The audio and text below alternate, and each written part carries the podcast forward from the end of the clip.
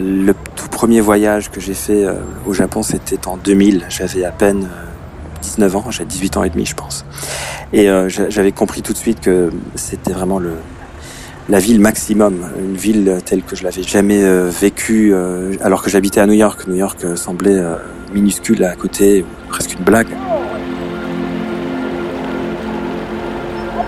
Dans ce cinquième et dernier épisode de notre série consacrée aux villes de demain, nous partons à la découverte de Tokyo en compagnie de Francesco Tristano.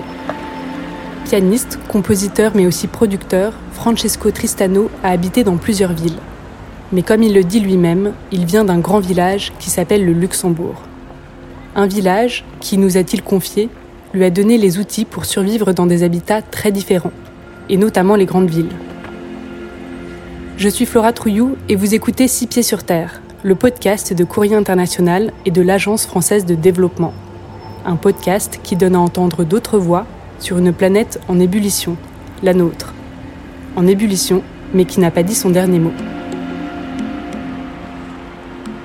Dans ce podcast, nous découvrons la ville de Tokyo par les références sonores de Francesco Tristano et à travers son album Tokyo Stories, une lettre d'amour à la capitale nippone. Il y a quelques quartiers spécifiques euh, dans la ville qui sont devenus un peu des leitmotifs pour moi au fil, au fil des années. Et euh, je savais que c'est une histoire de, une question de temps. Euh, quand est-ce que je pourrais enregistrer mon hommage à la ville et euh, c'est devenu euh, réalité donc euh, en novembre 2018 quand je me suis trouvé en studio pour enregistrer Tokyo Stories, qui qui reprend un petit peu mes, mes références des, des, de certains quartiers, de certains certains endroits emblématiques pour moi, pas forcément des, des endroits touristiques, des amis, des, des, des rencontres, des, des points de référence très personnels quand en 2019 je suis rentré à Tokyo pour pour présenter l'album au public Tokyo Hit, euh, je, je, leur ai expliqué que c'était pas du tout mon but de euh, de leur apprendre leur ville, c'est-à-dire euh, j'étais, je serais toujours un gaijin, je serais toujours un étranger, que, mais que c'était justement une, une, un hommage très personnel.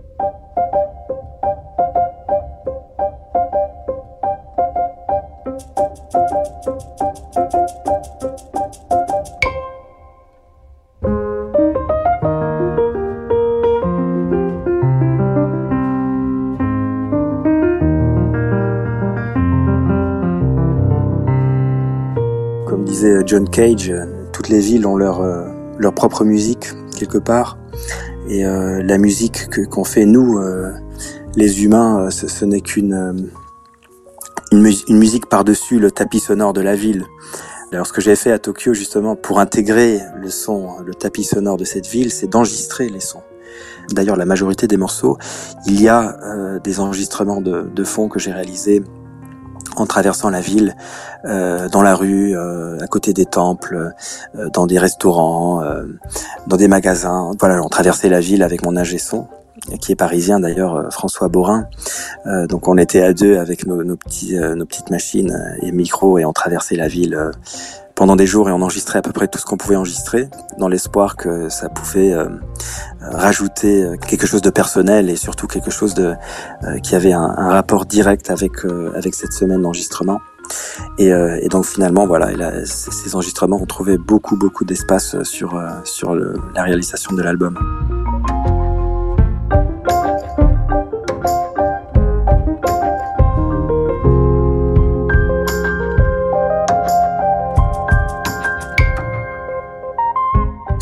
Structure euh, dans la musique euh, et, la structure dans l'architecture. Il y a beaucoup de, de parallélismes. Euh, ça commence, je pense, à, l'époque baroque, voire même un petit peu avant. Il y a quelque chose de très géométrique déjà dans, dans, la, dans la musique évidemment. Hein. La, musique, on peut la décomposer en, en nombres, en chiffres, en rapports, en ratio. En...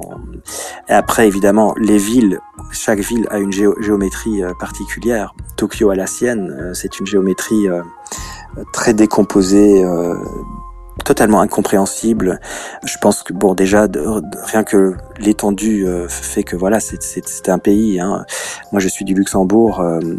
Tokyo est plus grand que mon pays alors que c'est une ville et elle, compte 40 millions d'habitants. Mon pays compte un demi million d'habitants donc déjà c'est démesuré. Euh, la géométrie de la ville pour moi était totalement insaisissable jusqu'au moment où j'ai commencé à, à courir euh, dans la ville et à ne plus prendre le métro. Donc à partir de ce moment-là, j'ai commencé à, à, comprendre comment est euh, construite cette ville. C'est une ville qui a des, des hauteurs, des, euh, des vallées. C'est une ville où, euh, où, tout est circulaire. On se retrouve toujours dans des endroits, dans les mêmes endroits, mais parfois on pense que c'est le même endroit, mais finalement on est, on est euh, à l'opposé de la ville. Je pense que j'ai essayé de capturer un peu ces, ces différentes géométries.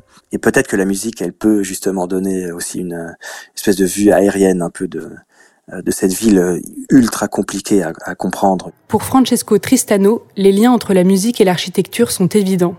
Grand interprète de Bach, il a conçu un spectacle dans lequel la musique des variations Goldberg génère une ville digitale en temps réel.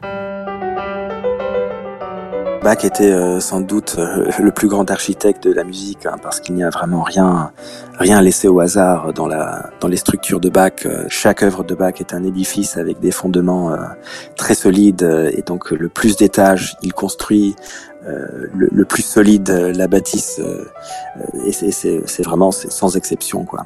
Et donc pour moi j'ai toujours trouvé que ce que Bach était, euh, euh, on pouvait faire une approximation à, à l'architecture. Hein. Mon approximation dans Goldberg City Variations, c'était porté un peu sur euh, l'idéal, l'idéal de la ville. donc on a fait des recherches avec un, un, ami italien qui est architecte et aussi un gesson pour créer une ville euh, sur les variations Goldberg, les variations Goldberg qui est, qui est une partition monumentale, hein, qui, est, qui elle aussi est un édifice euh, incroyable. Euh, donc on a compté les notes hein, pour, pour voir à peu près où on en était. On, on, était à peu près à 25 000 notes et on a divisé donc cette, cette ville en 25 000 euh, petits pas qui décident de la construction et de de l'évolution de, de la construction de cette ville.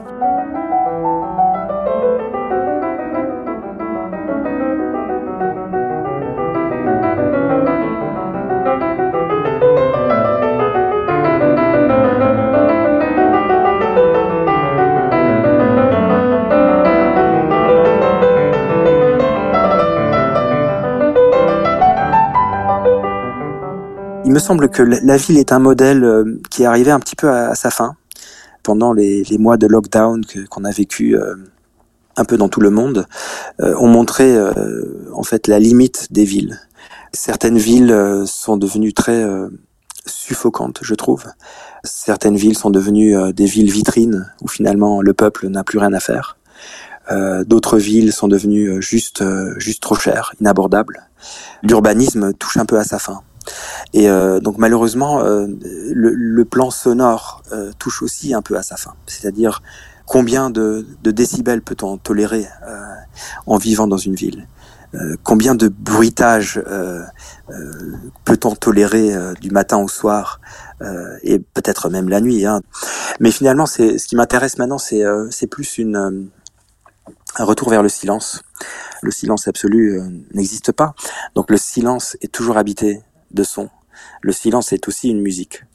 Il faut habiter cette musique, euh, il faut la, il faut la vivre. Il n'y a pas besoin d'en rajouter euh, des masses.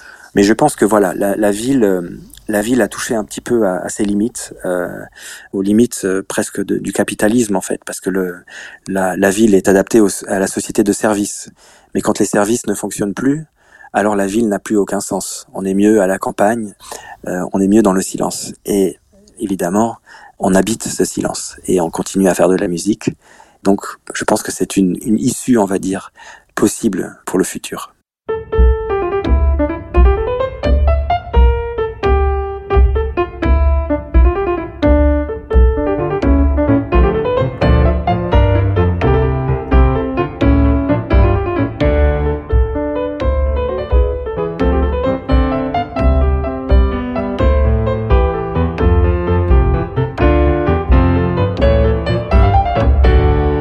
Ville est-elle un modèle à bout de souffle?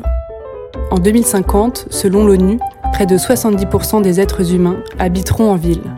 Mais pendant les confinements, avec la diminution du niveau sonore, les urbains semblent avoir redécouvert les vertus du calme et du silence. Le modèle de la ville idéale n'est plus forcément celui de la métropole, mais plutôt celui des villes moyennes, qui sont aussi plus abordables et moins denses. Des villes où l'on pourrait facilement pratiquer l'art de la contemplation et de la déambulation, comme l'a fait Francesco Tristano à Tokyo. C'est aussi dans la ville de Tokyo, en novembre 2019, qu'a démarré l'enregistrement de son dernier album, En Early Music. Il est dédié à la musique baroque. C'est un témoignage de, mon amour pour ce, répertoire lointain hein, qui, euh, que j'aime depuis euh, ma douce enfance. Il se trouve que le piano n'existait même pas à l'époque. Le piano euh, est venu, est apparu beaucoup plus tard, donc c'est un amour impossible quelque part. Je ne suis ni claveciniste ni organiste, mais je l'ai réadapté pour le faire sonner au piano et surtout je l'ai mis dans un contexte contemporain, euh, une démarche qui est assez typique pour moi mais qui finalement est assez euh, inévitable, c'est-à-dire euh, j'arrive pas à concevoir même la musique entre guillemets classique comme comme quelque chose d'inatteignable ou, lointain. Au contraire, c'est quelque chose de très vivant. même la musique classique était contemporaine à une époque, à son époque, c'est-à-dire tous les compositeurs composer que de la musique contemporaine, donc finalement mes, euh, mes versions, mes interprétations doivent être contemporaines aussi.